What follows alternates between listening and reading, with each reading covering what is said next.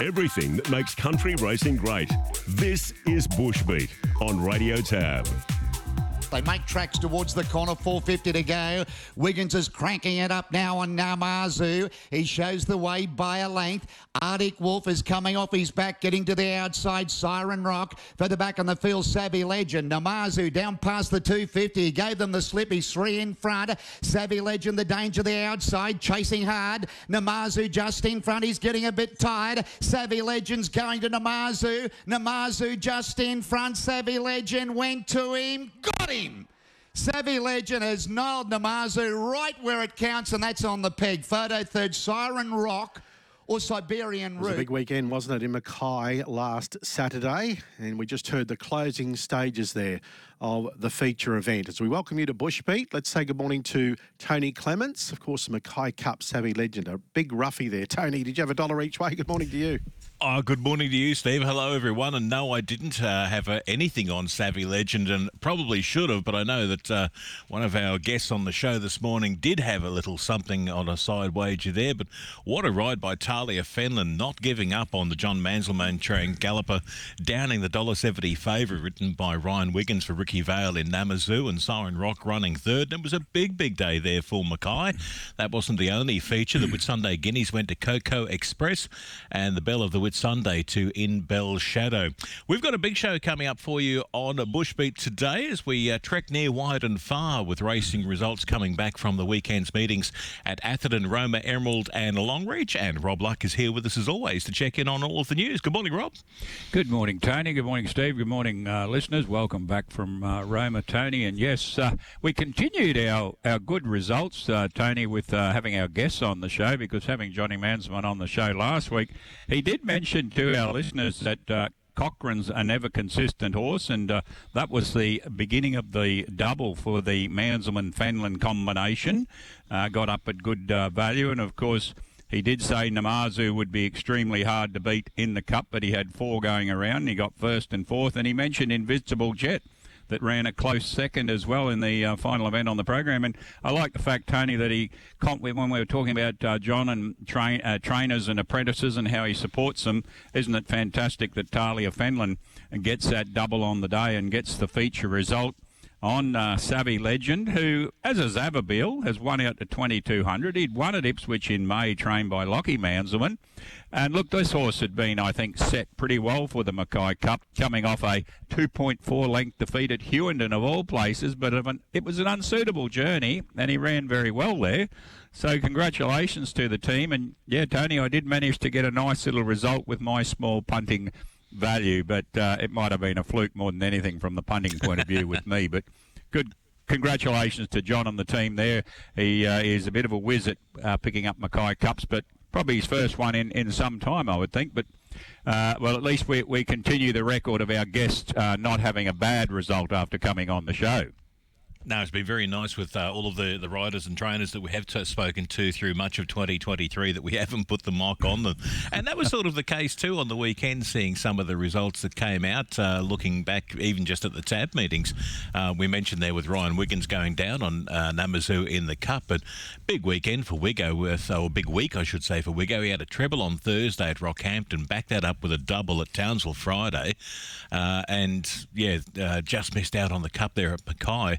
Ash Butler did have a double there at Mackay, and Jason Taylor uh, had a double at Townsville uh, on Friday, where the magnetic mile went to Armour Force, written by Jason for trainer Stephen Massingham. It was a big week at the the Tab tracks. It was a big week off the uh, the Tab tracks at the uh, the country meetings as well, but not so much in the way of doubles or multiple wins. Uh, Rob, I was having a look at a stat after uh, Roma's Peter Flynn pointed it out to me, and he was just looking first of all at the Roma meeting into the Longreach meeting. Eleven races Saturday, Sunday, 11 different winning jockeys, 11 different winning trainers. I took that one little step further and had a look at the entire weekend at the country tracks 26 races across the uh, f- uh, four venues. Yeah, four venues on um, Saturday and Sunday Atherton, Emerald, Julia Creek, Roma, and then Longreach Sunday made it five.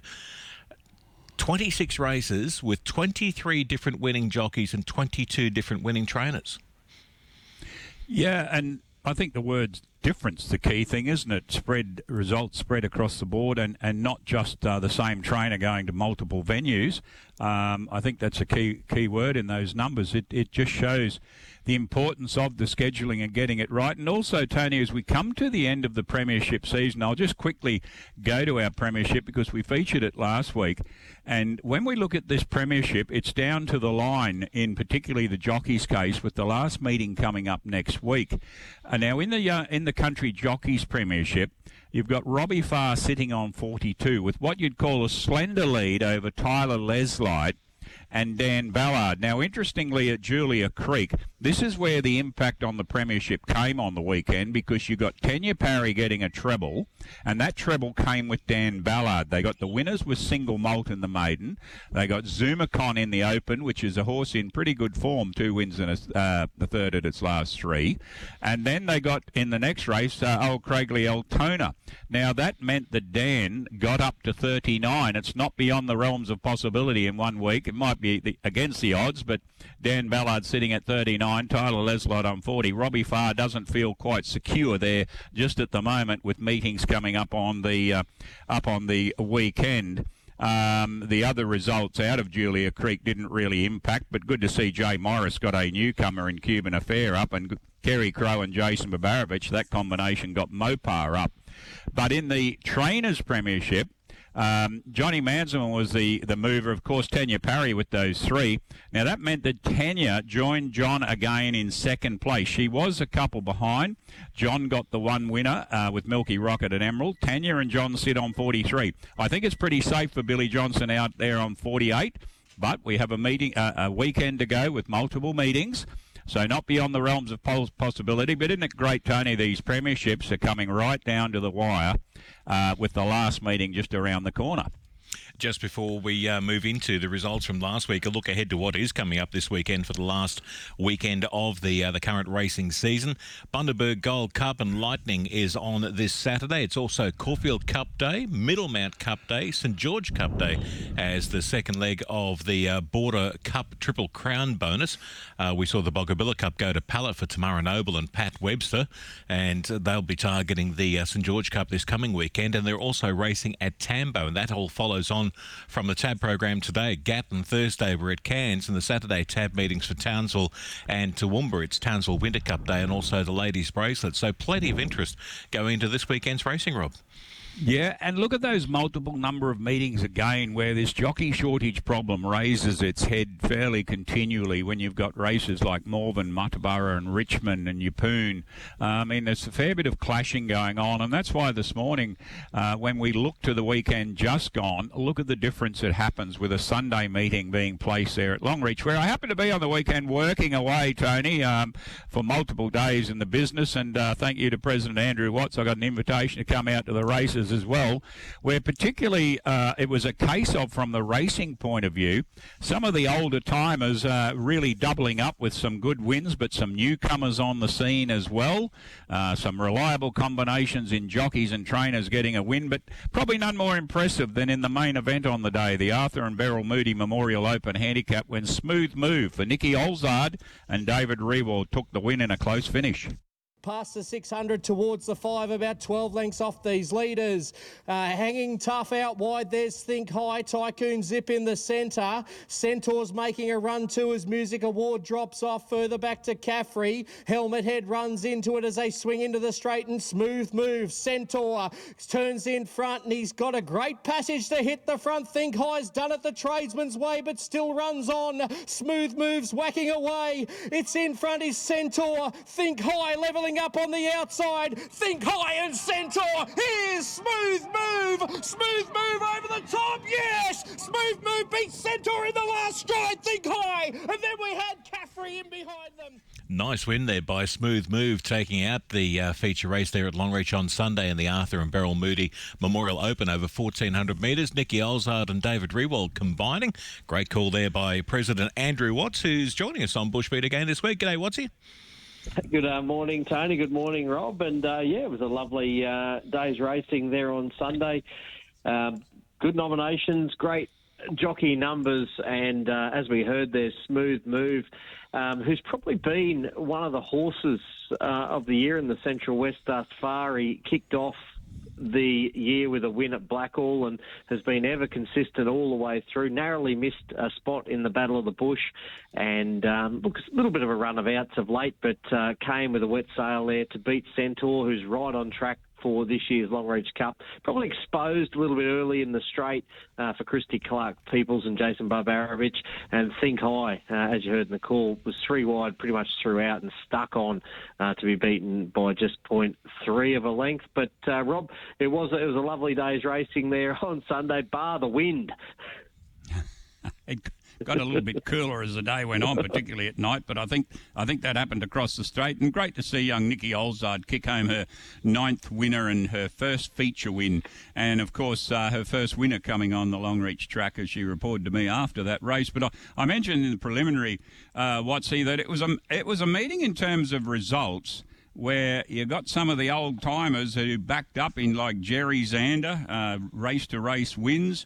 Uh, you got Rod Little and Emma Bell combining with a newcomer, uh, Patrick O'Toole getting wins, and uh, horses like Bionic producing the goods finally. And, and Cameron Dixon, his third individual winner. I was really impressed with this win. His third individual winner. It's his fourth winner overall. But Electric Spirit uh, for Brendan Newport getting the result as well. Yeah, there, there, was there was some really it was really good racing, and as we know, um, the uh, honours were well and truly uh, shared around six individual trainers and uh, six individual jockeys as well uh, over the course of the day. We'll start with race one. You did mention Den End. Uh, on the rare occasion out west here, we see a two-year-old have their first start and get a win. Uh, it was spec opened at $12, backed into an $8 SP. Uh, a good rails hugging ride for Rodney Little and Emma Bell. Great to see uh, that combination in the winner's circle. Defeated Impending Rain, who made up a stack of ground to finish second for David Rewalt and Robbie Farr. And I time free. Gee, there's a win around the corner for this caliper soon uh, for David Rewald and Nikki Olsard. Uh, race two, Patrick O'Toole and Sarah Robbins uh, combined with Haralbin, a newcomer from the uh, territory. I believe it's a newcomer to Patrick's stable. I was talking to Sarah after the race, and uh, Patrick's instructions were to handlebars down territory style, and that's what she did. Um, jumped pretty much a length in front and stayed uh, a clear leader throughout to win by two and a half lengths over Sharpay Ruler who was uh, doing its best work late for Cowboy Herman and Anna Bakos, and Lieutenant, who was up on the speed early, stuck on for third for Stephen Rundle and Brendan Newport. That horse you mentioned, Bionic for Shane Iverson and Amy Graham, was a real impressive winner in race three. Um, came with a well-timed run out the down the outside just after Zarossa and Hot Rod Jack looked as though they were going to fight it out. Bionic came with the big bounds uh, to get the chocolates for its first Western win, three quarters of a length over Zarossa for Ray Herman and Anna Bakos, as I said, and uh, Hot Rod Jack in third, Patrick O'Toole and Nikki Olsard. Electric Spirit for Dicko took the cutest money um, on the day. Um, Electric Spirit has been chipping away um, got the right race there on Sunday. It was too good. Brendan Newport uh, steering that one to victory. Two uh, length and three quarters over. Shut it down. A newcomer for Marco. This horse formerly with Nick Walsh in Rockhampton. A beautiful looking animal. Uh, Tess Townsend in the saddle there. That'll be winning uh, a race shortly. And Cardano, who backed up off that good run in Mount Isa on Tab Day earlier this month, ran a good race into third for Billy Johnson and Tyler Leslie. Jerry Zander well, he's gone back to back, Jerry. He's um, had a flashing red light well, he does most starts. Uh, he rattles home and always runs a good race. He lumped the 64 and a half there on Sunday in the cooler carpets and furniture benchmark 45 over the 1400. And um, from the 200, you, you, just wondered if he was going to get there under the weight. But once he got rolling, he came over the top of Bohemia Beans, who was an outstanding run for Carmel Baker and Brendan Newport to go down half a length. And the landing, um, he always runs well in races like this. He started $21, which was uh, good odds uh, for Charlie Prow and John Rudd, beaten a length and a half, and uh, that was the day for Sunday.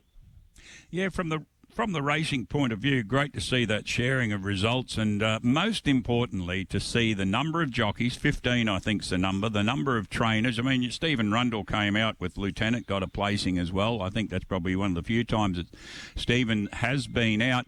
But let's look at this Sunday situation, Andrew. Um, I know the Longreach Club is very progressive in that regard, in being happy to put their hand up to have a Longreach meeting. But for our clubs that are listening this morning and our listeners in general, let's look at this process of how it can work, how you go about doing it, what the pros and cons are. So, firstly, when you want to have a Sunday meeting, is it something the club can go ahead? Is it something you work in collaboration with RQ? How do you go about getting the Sunday allocation? Well, well, like any um, date on the calendar, Rob, I think there is movement available. It's just very important that that door with Cole Truscott's always open, and and you're, you're talking about these options all the time. Um, for, for, next year, for instance, we've we've done a little bit of a swapperoo with dates uh, around Quilpie. Um, Quilpie were generally concerned that they were racing against Bark all the one week, one week Longreach the next, and jockeys were always going to be the problem. I was just having a quick flick through um, the Saturday meetings, for instance, Emerald, Julia Creek, and Roma, which does draw from the same pool of jockeys mm. and and horses.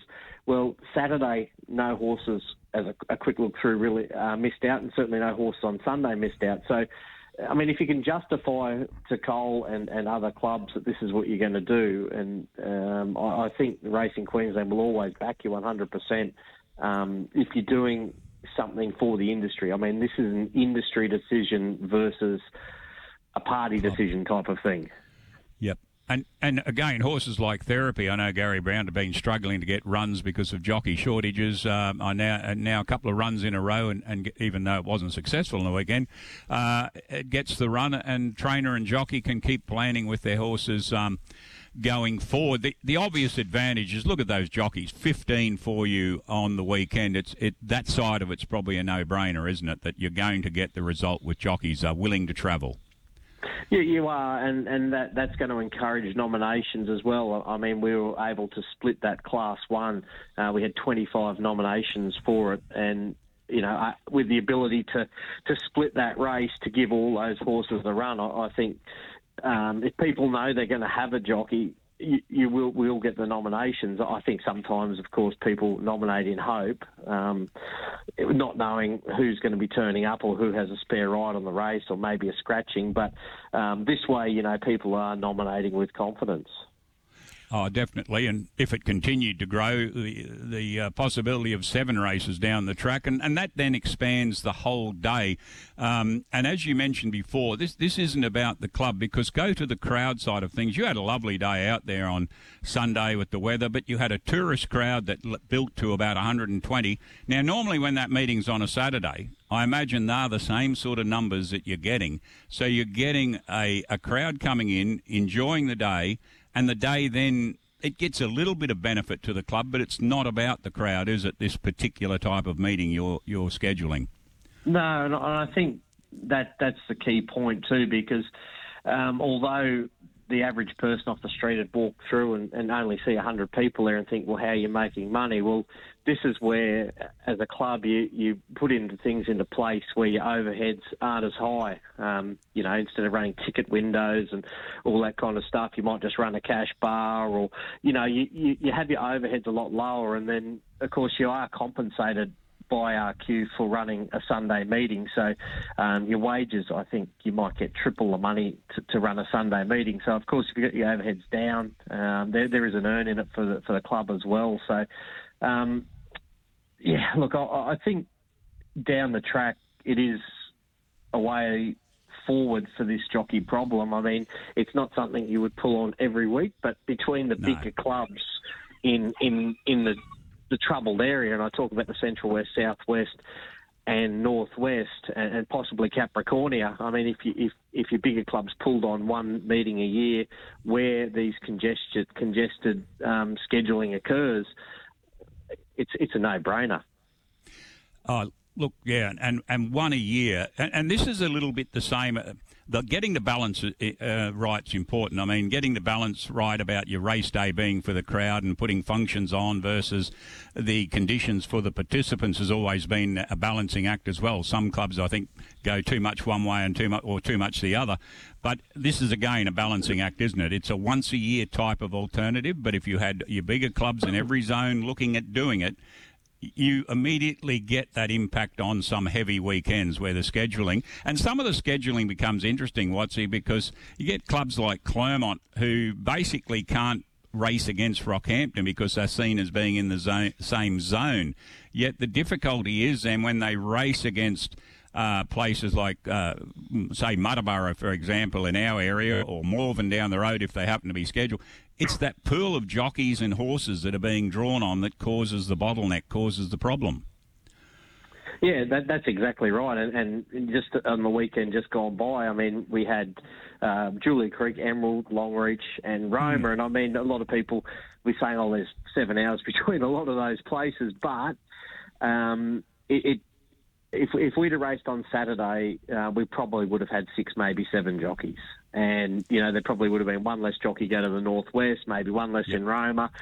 And it's just, it's, it's sometimes just got to take yourself away from just your area and look at, look at the big picture. And, uh, and these kind of things can work and it is a, it is a really good solution. And and not all the time. And I know there's people that are, that are heavily against the Sunday racing, and and people who who can understand which way it's going to go. But if you look at it as an industry day, uh, probably yep. the best way to describe it. And then you know if you happen to get a couple hundred punters through the through the gate and and whatnot, that's a, that's a bonus as well. Often, One of the other things I did notice on uh, Saturday and Sunday too, Watsy, was just the scheduling of timing. Talking to a couple of the riders at Roma who were ready to finish up after the last race, uh, even had a, a barrier uh, head out or a trial straight after the last, but they were still able to get on the road by sort of quarter to five, five o'clock. I know it's a seven-hour drive to get up to Longreach. They might have broken it up halfway overnight, but they were able to get up there for the next day. And you guys started off early and finished early. So then, for those that perhaps might have had to get back to the southeast corner or back to Toowoomba or back over to Rocky at the Coast or something like that, they had the opportunity to be able to compete at both, pick up and earn at both meetings, and still get home in plenty of time, ready for whatever. Some of them have still got uh, normal day jobs, if we can use that expression, um, mm. for, for getting back to work on Monday. So the timing of your meetings, I think, is also crucial when we have this sort of discussion. Yeah, very, very good point, Tony. And um, I think that was uh, something we're pretty mindful of on the Sunday because it is often the day off or the travel day home. So, yeah, being able to wrap it up by three, we're able to get jockeys back on the plane heading back to Brisbane and and yep. things like that as well. So there's a lot that goes into it, and, and there's there's a lot of um, I's to be dotted and T's to be crossed. And uh, but look, it is it is definitely an option. Put it that way. Yeah. That that that one about the plane's important too. With uh, like say, it was if Aroma was doing it, link in with your with your plane if you've got a plane on Sunday. Have a good look at those times because like jockeys like Matty Gray able to get him out to the plane, uh, get him there on time, and, and be able to fly out. So you know, linking in with what your local knowledge is is so important. Andrew, I think the final thing that really, if you look at the against side of it. It's probably that word tradition, isn't it? That's the stumbling block in some cases. And traditions are so important in country racing. We know that. But this this little bending of traditions in this case. Hopefully, you can maintain the traditions of your race day because you're actually producing goods for the industry that lead to greater number of uh, jockeys, races, horses, etc. So, to me, that's probably the only stumbling block, or the one that most clubs will have to work around, is the traditions of having a meeting on Saturday for some particular reason. Yeah, I, would agree with that 100%. And, and, as we know, bush racing has traditionally been, uh, as you said, a Saturday sport. But we've seen, you know, um, a great example. They've had the ability to pick up tab racing on Mondays and Tuesdays, and I think they yes. might have picked up three, maybe four meetings. And again, I be interested to hear from, um, how that's gone for their club. I was, I was talking to Leon Roberts, and um, their club was very keen to, to pull those on. So um, that's another example, a little bit against tradition, but as an industry day, you're seeing uh, inflated prize money and, and things like that to um, to counteract against the tradition. But the Sunday one's interesting. I mean, there's not a lot of southern races to bet on or, or things like that. And you know, people mindful of the fact they may have to work on a um, on a Monday too, so they might not be able to enjoy too many amber ales. But yeah, it's it's a work in progress, and and uh, as I keep saying, it is it is a it is a solution um, to to the jockey alleviation and um, getting them travelling, and you know, a double earn on the weekend. Exactly. Um, thank you for your input this morning and your outline of that for our listeners. And uh, look forward to your first call of a Caulfield Cup this Saturday, Watsy. We won't do the spelling of the Caulfield Cup because it's the real Caulfield that you're going to on Saturday. Good luck on Yeah, Saturday mate. for you, mate. Thanks, mate, and uh, you enjoy Royal Tambo. I certainly will. Thanks, Thanks, mate. Watsy. We'll Andrew catch up soon. uh, with us, Tony. Catch up with Watsy very soon. Let's look at what happened to Emerald on the weekend. This winner was most impressive.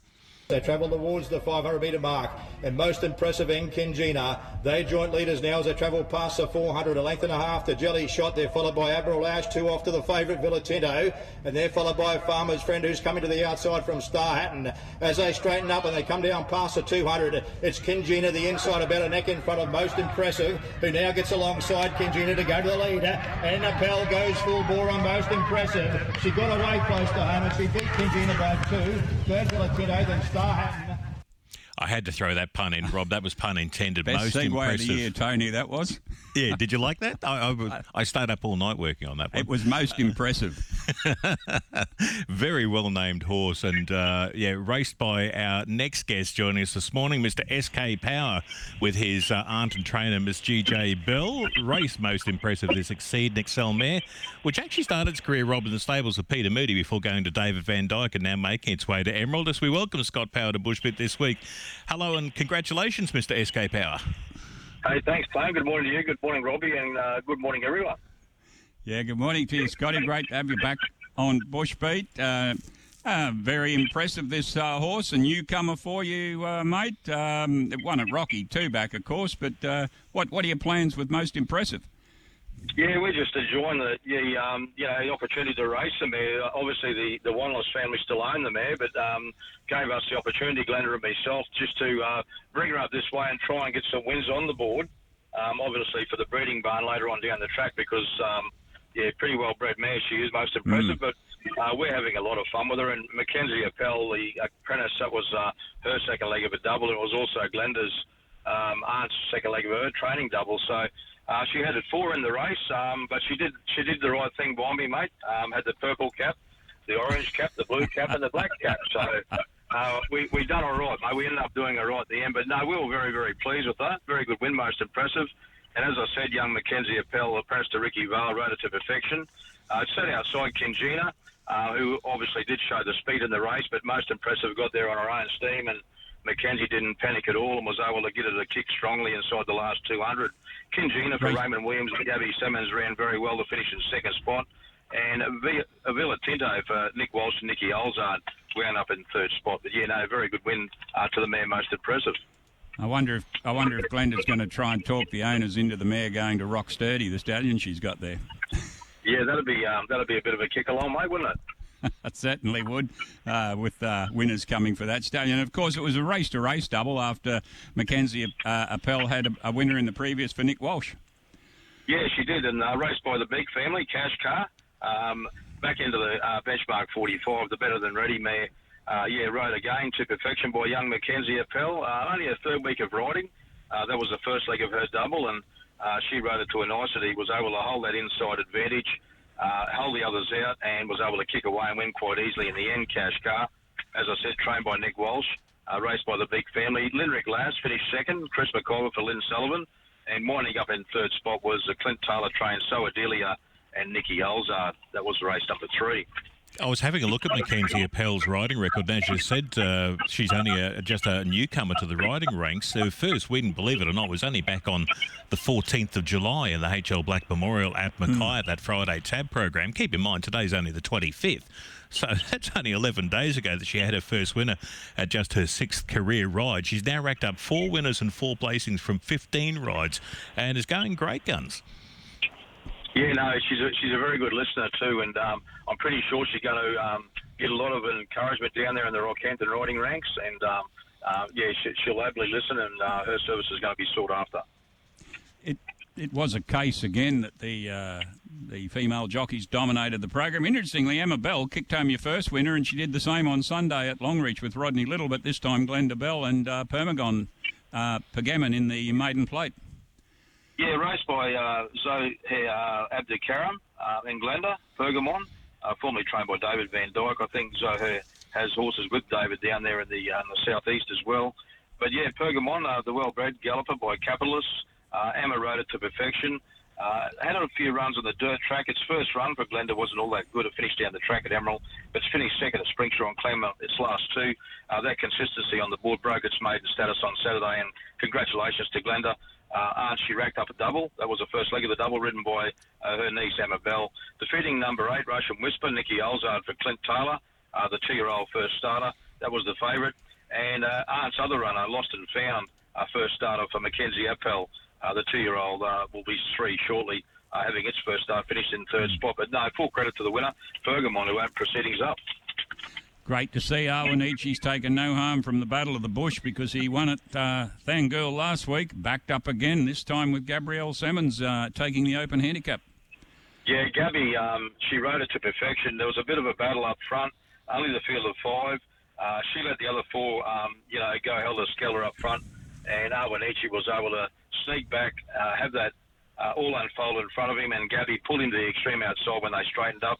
Uh, he gathered them in very quickly, and uh, his record at the track is impeccable. He's had 14 starts now for eight wins, five seconds, uh, one third, so 100% top three. Uh, from his 14 starts at Emerald and eight winners now uh, for Awanichi, trained by Raymond Williams, as I said, ridden by Gabby Simmons. Uh, defeated Stoikel uh, for Clint Taylor and Nicky Olzard, and winding up in third spot was Poet's Girl for Emma Bell and Steve Rundle. But no, good to see Awanichi uh, back-to-back wins now, one at Thangool and then backed it up again Saturday. And back to back where it's come off the pace, Scotty. Maybe the, the secret again with the new lease on life there. But go to the last race on the day, and uh, this did give Johnny Manzelmann uh, the one winner back in the Premiership. What a great uh, advertisement this horse is. Milky Rocket. Uh, Milky, uh, he's got a, a, great social media following, but 50th winner for Jade Doolan, and uh, I don't think there would have been a more excited jockey on course on the weekend. Yeah, it was a fabulous 10 minutes for Jade because the Mackay Cup was run just before this race, and um, I was happened to be watching the race with her and um, to see Savvy uh, Legend uh, win the Mackay Cup, and uh, she was elated with that. And then, of course, she, as we know, we, she bred Milky Rocket uh, yep. by Rocket of Gold, and um, uh, he, he's, he's in the show arena as well, Milky, and um, he's, he's won a lot of ribbons there. But uh, that win on Saturday, of course, he's now raced by Johnny Manzelmann, and uh, Jade gifted her share to her mum, Viv Doolan uh, when she uh, took up a riding apprenticeship. Uh, yeah, rode, uh, rode it to a nicety, Jay did, and they cracked the $100,000 mark on Saturday, Milky Rocket. Um, and he won very, very stylishly because Jay was able to get him to settle uh, over the 16 15 and a little bit of pace up front and uh, brought him to the outside and he ran home nicely to beat uh, Brazen Brecchio uh, for Mackenzie Appel and Jennifer Hatfield. An absolute charmer, the other Johnny Manzelmann runner for Nicky Olzard, uh, winding up in third spot. But no, it was great to see the Palomino, Milky Rocket, uh, get the money. And uh, yeah, as you said, Jay was absolutely, uh, you know, elated when she came back on uh, the, the Palomino. Yep, and that Hughenden form again. That's where it won last run, the same as Savvy Legend ran unplaced at Hughenden. So the uh, the timing was perfect with those two wins. Uh, where do you head to next, Scotty? Um, I, I don't head to Middlemount. They race there this Saturday, but um, of course we've got the once a meeting uh, clubs kicking in in the middle of late August and early uh, in the middle of September. So uh, Dingo will be my next meeting, Robbie. That's on the 19th of August. Uh, that's a Dingo Cup meeting. And then the Memorial Race Day at Bluff on the 26th of August. That's following that. Uh, we've got Emerald Tradies and uh, uh, Ladies and Tradies Day on the 2nd of September. Uh, then we go to Springsure on the 17th. And then we've got the Twin Hills weekend, which clashes, of course, with Longreach Cup on the 23rd, 24th around that weekend in September, mate. So a little bit happening towards the back end of the year. been a little bit quiet during this middle part, but uh, looking forward to get back into it, mate, in full swing. You go. Good on you, Scotty. We'll catch up soon. Hey, thanks, boys. Good morning to you. Good morning, everyone.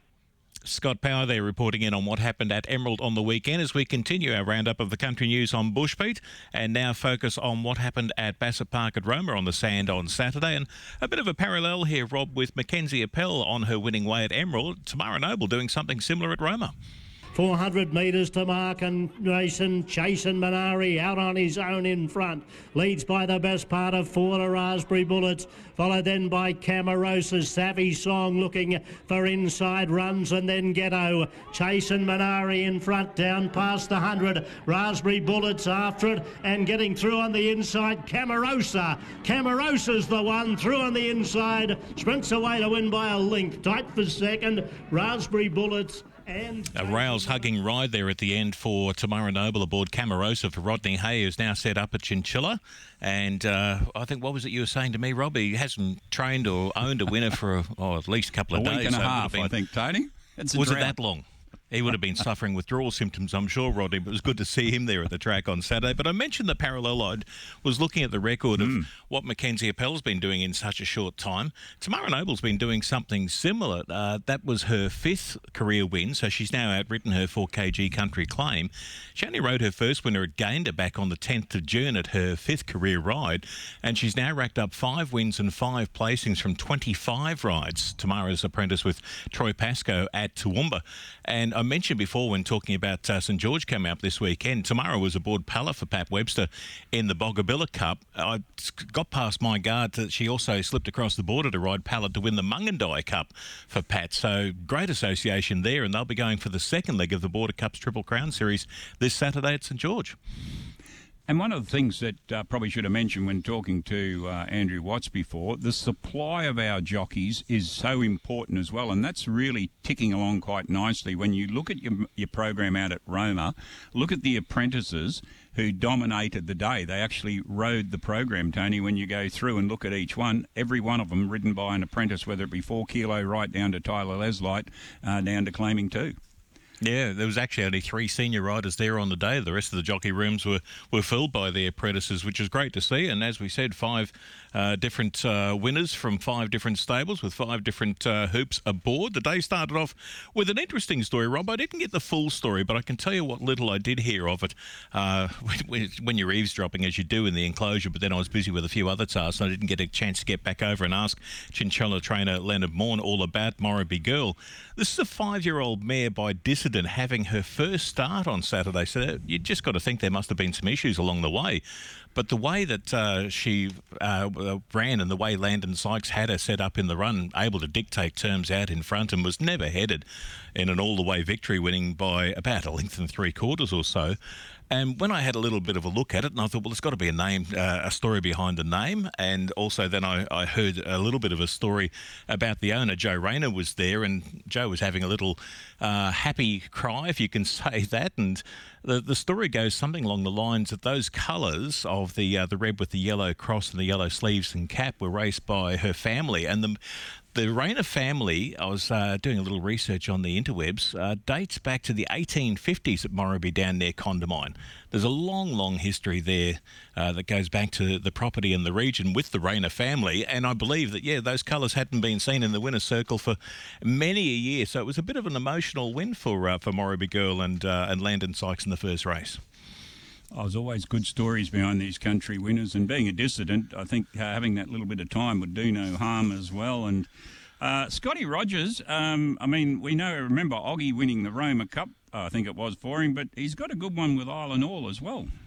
And a big uh, connection there, a, big list of connections too, Rob. There's a, a lot of family names that are tied up there in the uh, the connections of Isle and all. And this was the first of two very, very close finishes. Only a short half head in this, and you'd have almost gone the outside to think that clearly George was able to uh, to head Isle and all right on the line. I think it was one of those ones that are, are bound before the line and a bound after. Uh, clearly George was probably in front, but where it mattered when the judge called a halt was where Isle and all was able to win at her third start this campaign. Uh, she won back at Augathella on Easter Monday and a nice third last start at Roma. Jacob Golden continuing that association there. And good to see uh, Scott Rogers with another good one in the stable there, beating clearly George and Carbors. The next race was another very, very close finish, and this was Shotgun Sunny. Uh, the grey flashing down the inside, picking up his third win at his home track from just six starts there at Bassett Park. Uh, this Tycoon ruler gelding ended up winning by just a nose from um, uh, Hidden Dragon, and Office Jim was a very eye-catching run down the centre of the track for Toowoomba trainer Pat Webster. That was another one where, had the judge not had the, the benefit of having the camera photo finish there, you'd have almost call, called it a triple dead heat because it was very, very tight as they crossed the line. It was the um, Families and Fillies race day at uh, Bassett Park on Saturday, Rob, and it was good to see a whole heap of the youngsters out there with mums and dads enjoying the racing action. But at the same time, enjoying picnics on the lawn. It was a little chilly, but there the sun was out, and they had the jumping castle and the sandpit, always a big hit with the little kids, and big kids were able to enjoy the racing action as well. And like we were saying with Watsy, it's it's so integral to how you market and schedule your race meetings. Of there's the other kind of things that you put on on the day for the people that are coming along to the races as well. And when that meeting wrapped up with that final result, Tony, the important thing about the premiership was Johnny Mansell got the winner with Milky Rocket that got him one win closer to Billy Johnson. Billy just bounced straight back with Stampede Warrior and Tyler Leslie, who got that winner closer to uh, Robbie Farr in the Jockeys Premiership, but he's sewn up the Apprentices one.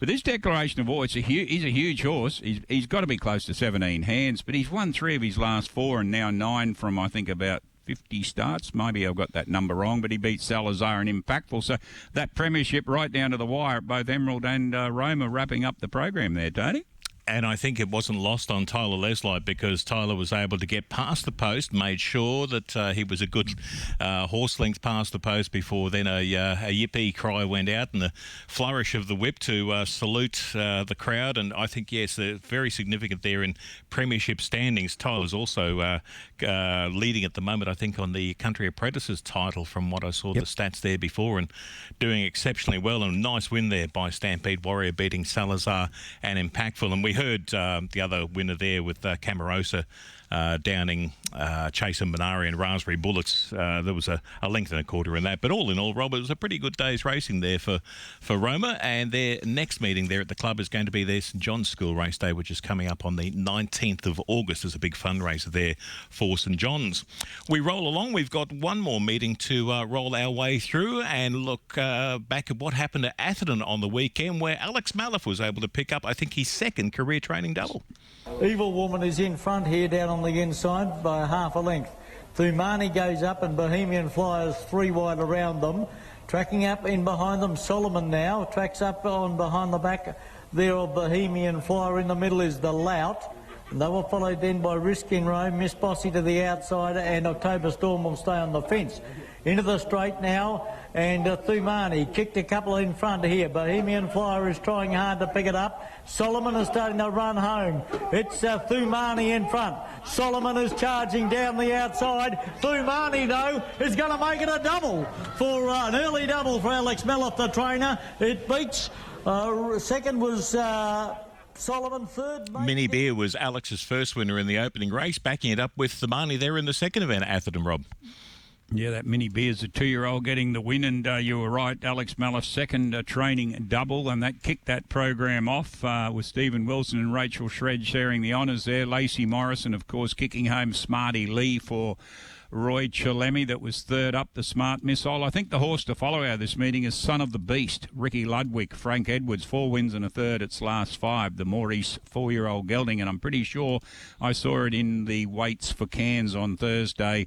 Uh, defeated Side Hustle and Boom, but that horse is going extremely well for Ricky Ludwig, as the Ricky Ludwig team does. He's always got a good one in the stable.